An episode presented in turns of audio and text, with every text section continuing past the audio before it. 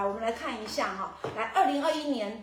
初的时候哈，台湾产物保险呢，它推出了一张防疫保单，公下公一年呢，只要花五百块五百块的新台币呢，缴这个保费哦，你几年交五百块哈。如果你一旦居家或是集中隔离、隔离治疗或是检疫，就可以申请新台币十万块。今天呢，就是要跟大家讲说哈，随着这个防疫的改变，然后随着我们确诊人数的增加，然后我们买的这一些防疫保单哈，我们到底应该怎么做？我们可以维护我们的自己权益。也就是说，给那被被跟我大家了解的是，保险公司它有什么样的权益？好，那他做了什么事情？那我们消费者买了这个防疫保单，你的权益在哪里？乞丐大补帖，通通要说给你听。好，这个我们讲到，因为其实婷嫂自己也遇到了，就是这个防疫保单，它是一年保一次嘛。对。好，那大家很多是二零二一年、二零二一年保的，那当然二零二二年你当然要续保。对。好，那霆嫂就遇到了，就是说，哎，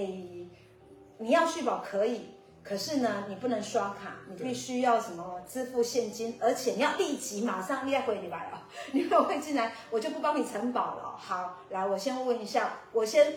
问一下我们的安律师哈，先跟大家说明一下这个保险公司，保险公司他现在对这一个防疫保单的看法，他持的一个是什么样的一个角度？有必要续保吗？还是说他一定会帮我们续保吗？对，那其实刚刚霆嫂讲到，我自己也遇过，就是我的那个刚好大家看到那个差复复差那个那个保单，那个我也有买。那其实因为我们的业务员其实是他，他就直接跟我们讲说啊，其实你只要你必须要在四月，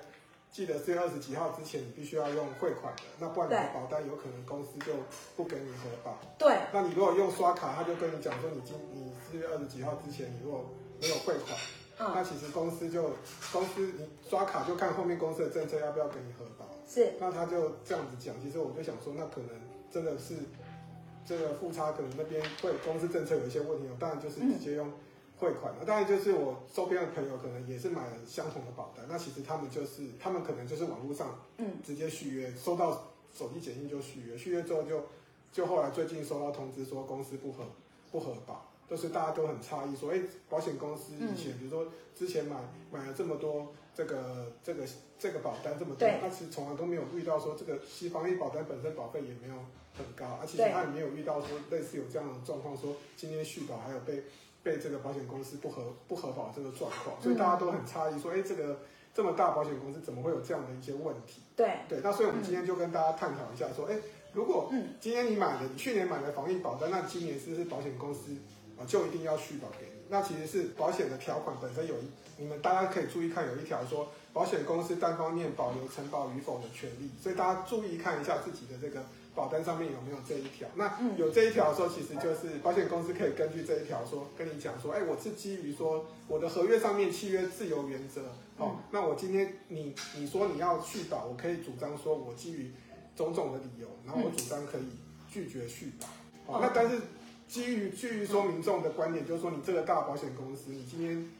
我跟你续约，你就跟我说，哎，我拒绝续保。对。那这时候大家就会对这个保险公司的商誉产生很大的影响哈。嗯。所以我们第一个问题就在于说，保险公司要不要续保？那根据保险的契约，其实是契基于契约自由原则，它是可以拒绝续保的。嗯。好，那当然有一种例外，什么例外？就是说，比如说。大家已经收到，比如说你已经和已经收到这个续保通知，你已经收了保费，就像我们刚刚讲，我自己本身，如果我已经汇了这个保费过去，那我已经收到这个续保通知，那当然这个保单就是成立的。那当然有一派的说法就是说，可以根据这个消保法的第十二条主张说，哎，你是违反诚信原则，你今天续保与否的权利应该是在于说，你基于某。你续保与否权利不能够拿这个理由说，因为哦保类似道德风险啊，或者是说有有人故意来这个这些话来讲说哦，我就是不来做这个续保这个动作哦，所以有一派的说法说到他们会到到这个消保官那边去申诉，说你其实是有违反这个呃诚信原则，所以你主张这个单方面拒绝承保的权利其实是有问题。好，所以大家如果还是针对这个保单本身的续约有问题的话，大家也可以不妨去跟消保官那边做相关的申诉。好，OK，那我来讲一些关于防疫保单的一些小细节哈。好，我先，因为现在可能你看我们买保险啊，我们买保险，我们可能买寿险啊，买什么呃医疗险啊，买什么，可能很多人的做法，因为其实现在大家都有保险的概念，好，保险的概念，所以呢，我们可能 A 公司会买一张。B 公司又买一张，C 公司又买一张，可以一个人身上会有好多的保单。好，那防疫保单也可以这样做吗？嗯，我觉得大部分很多身边很多朋友其实都会买两张以上的这个防疫保单。对，那那今天保险公司可不可以说，哦，那我今天因为你买了，你已经买了一张，嗯，那我买了第二张，我这个部分我就是可以可以不核核保这个部分。嗯，那那这个部分大家其实之前在新闻上就看到说，因为这个是基于这个。附保险，哈，基于付保险这个事由，所以所以保险公司可以拒保，哈，那这个答案其实是错的，为什么？因为其实我们这个防疫保单本身是人身保险，哈，因为你的这个生命是无价的，所以你可以你买十张、二十张，哈，甚至是甚至是更多张的情况之下，其实是基本上是不保险公司不能够基于说你买了两张保单，有一张保单是失效的，哈，所以这个道理是要跟大家法这个法律是要跟大家讲说，其实。保险公司如果根据说是基于付保险的理由是拒绝你的这个承保，其实是属于说这个说法本身是有问题的。嗯，但是呢，其实保险，因为我们刚刚有提到嘛，所以因为保单上面有一个条款说它可以单方面核保与否的权利。嗯，那所以呢，基本上在你买，你可能你本来买了两张以上的保单，那如果说保险公司跟你讲说，哎，我今天是基于保险条款上面说我单方面可以拒绝承保的权利。那这个其实一样是符合契约自由原则，其实是一样，他可以拒绝续保。嗯。但是他如果跟你讲的理由是说是基于附保险的事由的话，基本上这个是这个说法其实是有问题的。是的，所以我刚才听到安律师有讲一个重点，也就是说，如果这个保险公司它是基于附保险，那所谓的附保险是重复的附，对，好，也就是说你买了很多张防疫保单，说啊，你你买了你谁，因为你没当赔哦，好，这个是这个是绝对错误的。可是是，如果是基于他的一些尊重他保险契约自由原则，那他这个自由原则可能下面有很多点点点，啊、哦，这个就是他们在维护他们保险公司权益的这个部分的话，他是可以拒绝续保或者是拒绝理赔的。对，好，OK，好，要讲更细的东西了哈，因为现在很多很乱呐，我确诊了，可是我没有住院，好，我住院确诊，那当然当然这个就是。很确定的，可是现在有一些是我确诊了，可是我没有去住院，还是可以申请理赔吗？哎，那隔离呢？那隔离又怎么办呢？来，我的神队友安律师，请帮忙吧。哈，OK。对，那其实这个也是帮大家整理一下，说大家如果没有注意，其实金管会有针对这个关于说这个防疫保单要怎么理赔部分，就是因为现在很乱嘛，其实对。其实我们这个这两个礼拜都在观察一下关于这个金管会或者是相关新闻政策的改变，所以帮大家整理一下说，如果大家买了保单之后也也续也顺利续保了，那现在遇到到底要怎么理赔，部分大家可能就大概听听一下，说知道当什么状况之下可以做一个理赔。好，那第一个部分就是说，当你如果说住在防疫旅馆或者是说检疫所的情况之下，那当然这个部分当然是基本上哈。以前当然是这样的说法，其实说，哎，你没有住院，那可能这个保单要不要赔？对，可不可以理保险金会有问题。可是实际上，这个时候金管会其实就已经有讲说，啊，因为你经过诊断，因为现在医疗量能是不足嘛，你只有中重症才可以有住院或者说是检疫的问题，现在都是居家照顾的问题嘛，所以基本上，如果你住在，如果你还是住有住在旅馆或者是集中检疫所的这个状况，可能你家里不适合，没有一人一室的这个这个状态，你可能还是要住在集中检疫所。那这时候是还是符合防疫保单的约定，你还是可以请求说，你住依照住院的日额，或者说是防疫保单本身的，他有给你一笔的这个这个所谓的确诊的这个呃类似说确诊的保保险金哈，那可以进行这个相关的这个这个理赔。OK，好，所以不用担心，虽然我们没有住在医院哈，因为医疗资源真的有限。但是我们只要是住在呃，就是呃防疫的旅馆哈，或者是说集中的检疫所，好，只要你有承保，你还是有赔，就是按照那个他们的一般住院日额保险金这样子去做理赔，好，所以大家你们还的哈，无确诊但是你不是住在本业，照样赔给你。确诊后安排居家照顾，因为他是在家里嘛，也不是住旅馆，不是住居家检疫所，那这样子有赔吗？可以请领保险金吗？哦，那这部分其实是也是常常遇到问题。现在其实是大家确诊很很多，就是都是居家照顾嘛。那当然，就这个部分其实也是一样，跟这个所谓你住在这个集集中检疫所或者是防疫旅馆一样，你就是依照你防疫保单本身，依照一般的这个住院的日额可以领保险金。那当然也有一另外一笔这个确诊的这个保险金的部分。好，所以这部分也是保险公司也是要做理赔的。隔离，那隔离的话呢，一定可以请领这一个保险金嘛？对，那其实是一般现在防疫保单本身都有隔离金嘛，哈、嗯，就是隔离保险金，我们简称隔离金。那当然就是说，基本上你被框列隔离，嗯，的情况之下，那当然就是启动理赔机制，就是保险公司就必须要给你一笔隔离金，哦，那这部分当然是也是属于理赔的范围。对，OK，对，好，所以如果有要被框列隔离就可以，可是如果你没有被框列，你只是因为小朋友确诊。然后在家里，你必须要照顾他，也就是陪同。陪同的话，你没有被框列哦，可是你是陪同，好，也隔离了。那这样子，保险公司是不予理赔的哦。对。好，这样好清楚吗？这个是很小很小的细节的部分哈。好，那我们再来往下延伸了哈，因为这个东西真的是很细哈。好，那有一些人呢，他是在国外检疫，有一些人他在国外检疫，好，可是他要买这个防疫保单。那请问，在国外检疫的可以请领保险金吗？对，那其实是我们是，其实这个保单防疫保单是不是针对这个国外检疫回来的，嗯，做理赔的范围，所以这个不并不符合居家隔离或集中隔离的这个承保范围，所以这部分其实是不可以，你你从国外回来，你来居家隔离的时候，或者是你住防疫旅馆情况之下，你不可以来请请求这个保险公司给付这个保险金的部分啊。OK，好，所以你只要在国外是做检疫，那这样子就是不予理赔。好，这样有清楚吗？好，OK，好，大家说一下，就是零加七，好，零加七还可以理赔吗？啊，原来是只有赔原来的三加四，所谓的三加四是什么？所以零加七是什么？那对于防疫保单来讲，我们消费者的权益在哪里？好，OK，来，那其实这个上礼拜刚上路这个零加七，大家就突然就会想到说，有些朋友就会说，可能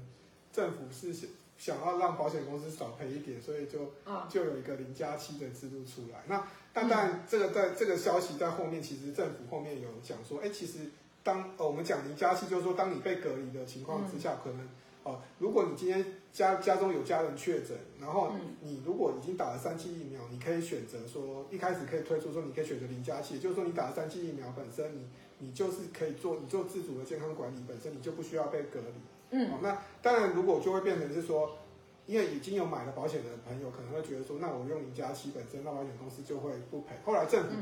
果然过没几天就说，你打完三剂的民众，你可以选择所谓的零加七或者是三加四，就是说你隔离三天，然后四天做。做这个自主健康管理，或者是说你选择说七天都是自主健康管理。嗯，好，那如果今天假设已经打了三剂的这个粉丝，那本身你已经买了防疫保单，那你就直接选择三加四，那你就可以领了领到一笔这个隔离金的部分。好，嗯，那所以这部分其实就我觉得其实是政府是希望说大家尽量能够打三剂的。如果说家中你的朋友有确诊，其实你本身你可能确诊的几率会降低，那他就会希望你不要隔离，你就变成你有。你自主管理，假设真的有症状，你快筛之后，你再自己来来做，再再来做这个确诊后面的居家照护的这个动作了哈。嗯，所以这部分就是说，结论就是说，大家如果有买保单，那本身你家家中有家人确诊，或你你是就学，你宿舍有人确诊情况之下，那嗯，本身你这部分你就可以选择，你打了三剂，你就可以选择这个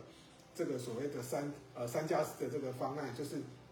你想要请你这个隔离金，你可以选择三加四，你还是可以拿到你的隔离金的这个部分。嗯，对。好，所以如果是我，我应该还是选择三加四吧。我隔离三天，我可以拿，这听起来是我隔离三天，我还可以请你一笔这个隔离金，对，对不对？好，可是如果选择零加七，好就。也没有隔离金可以请领的，对，对不对？对，所以如果被关三天，还有那一个，还有那个隔离金，应该是这样比较好。可是可以看出政府的用心啊，间接是希望大家去多打疫苗了。这个明白吗？也就是说，如果你三加四的，你有三，你选择三加四的，你被关三天，好，隔离三天，然后四天的自主健康管理，啊，那你可以请领。可是如果你是选择零加七的，好，拍谁？没有啊，就是没有没有隔离金可以请你哈，这样大家清楚吗？安律师，安律平嫂有听清楚哈？OK，好好好，平嫂现在变跟神队友安律师在一起哈，他高高直的这样子，什么叫同呃，头壳发珠就是长智慧了，要变聪明了。OK，好，那申请这一个，我们知道很多东西哈，我们知道申请或是主张，它都有一个时间点，好，有一个时间点。那我们申请这个保险理赔，好，是有时间点吗？好，呃，有没有什么时间点是我们消费者要注意的？对，那这个部分其实是我跟大家提醒啊，不管是防疫保单，或者说你今天跟保险可能有一些大部分跟保险公司有一些理赔，可能会比如说你今天产险啊、车子的理赔，或者是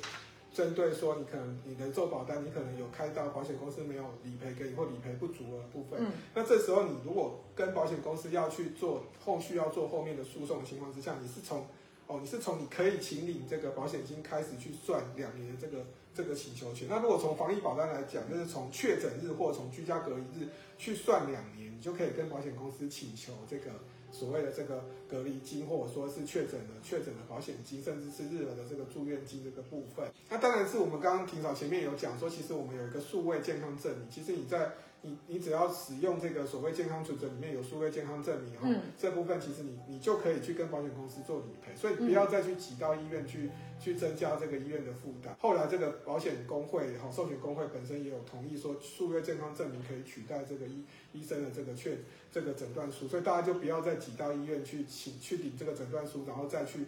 再去再去申请这个保险金了哈。如果我们遇到保单争议，那我们应该有一些什么样的步骤，我们可以为自己主张权益？好，来，律师，嗯，第一个部分就是说，大家一定要先跟保险公司做做申诉，好，那就是说，大家可以先跟保险公司申诉，发生纠纷的时候，其实我们根据金融保险，就是金融金融消费消费者保护法的这个第十三条第二项规定，就是说，你消费者如果你现在要跟这个后面你要去跟这个金融评议中心来做评议的部分，你就可以，你必须要先向这个。保险公司提出申诉，好，所以就是说，你跟保险公司，你可能业务员跟你说，哎，这个不能理赔，你至少跟保险公司申诉，看他回复怎么样。好，那假设这个回复没有结果的情况之下，你可以跟金管会，好，请求金管会监督，你就打一九八八金管会的这个服务专线，你跟他说，哎，这个这个保险公司，好，这个保险公司有违法不理赔给你，那请金管会介入监督，看看是不是要针对保险公司要做相关的裁罚的部分，好，所以就是金管会介入的部分。那第三个部分其实就是我们刚刚讲到说，金融所谓的金融评议中心来做评议，所以大家这个可能对于这个观念不是很清楚嘛，就是说你必须要去跟保险公司做申诉，说三十天内不处理的时候，你根据金融这个金融消费者保护法第十三条第二项的规定，哈，你可以在这个所谓这个今天今天保险公司本身申诉没有给你回复的时候，你可以可以在这个期限，比如说他处理的结果你不满意，或者是说期限届满的这个。三十天内你要回复，他不回复的六十天内，比如说今天你保险你既跟保险公司申诉了，就申诉之后，他可能你在申诉之后这个结果的这个收到结果你不满意的六十天内，哦，那你可以跟这个金融评议中心来做这个评议的这个动作，哦，所以大家记得就是说，其实有一个方法，就是你除了在我们刚刚。等一下提到说，后面第四个步骤是属于诉讼的这个步骤情况之下，你不想要去走诉讼的情况之下，你可以跟金融评议中心来做一个评议。哦，那你提起评议的时候，你不用付任何的裁判费，不用付任何的费用。哦，那这部分你就可以由金融评议中心评议说，到底要不要做这个相关的这个理赔。好，那当然，如果金融评议中心认为说，哎，你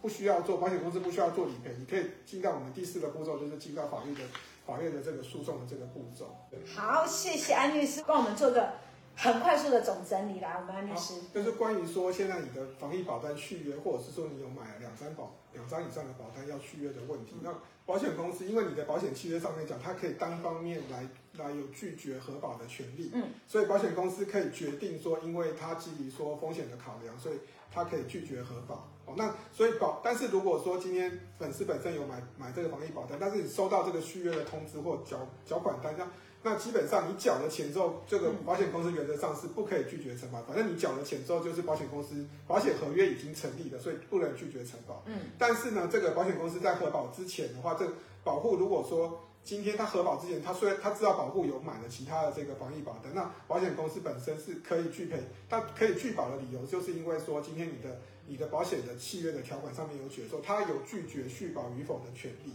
嗯，但是如果保险公司已经续保了，后来他发现你保了很多张保单，那这个时候就不能够，你他已经收了你的保险保险金的保险费的时候呢，这个时候他就不可以事后拒绝来做理赔。那另外就是提醒大家，就是说，如果现在你买了防疫保单，你如果确诊，然后你住进防疫旅馆、检疫所或者做居家照顾的情况之下，啊，这个是符合住院的定义，所以你就可以请你确诊金跟这个日额的这个保住院的这个保险金。但是如果你从国外是检疫回来的话，这个不是防疫保单理赔的范围，所以这个不能请你保险金。那另外零加七的这个制度商务，也就是所谓隔离的这个零加七的制度商务。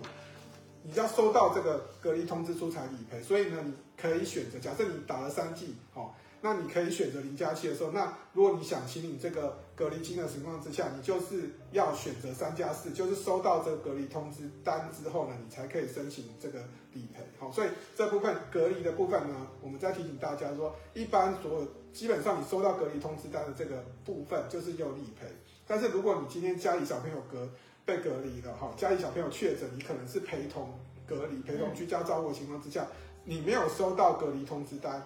好，那所以你就不能够申领到理赔金，所以你就看你有没有拿到隔离通知单，有的话，你就可以申请到隔离金，哦，那另外就是说，我们提醒大家就是说，不管你今天保防疫保单，或者是你其他保单要跟保险公司申请理赔，你必须要在事故保险事故发生两年内，那防疫保单本身就是你在确诊或者你收到隔离通知。书的这个情况之下，你的两年内都可以申请这个这个防疫保单这个保险金。嗯，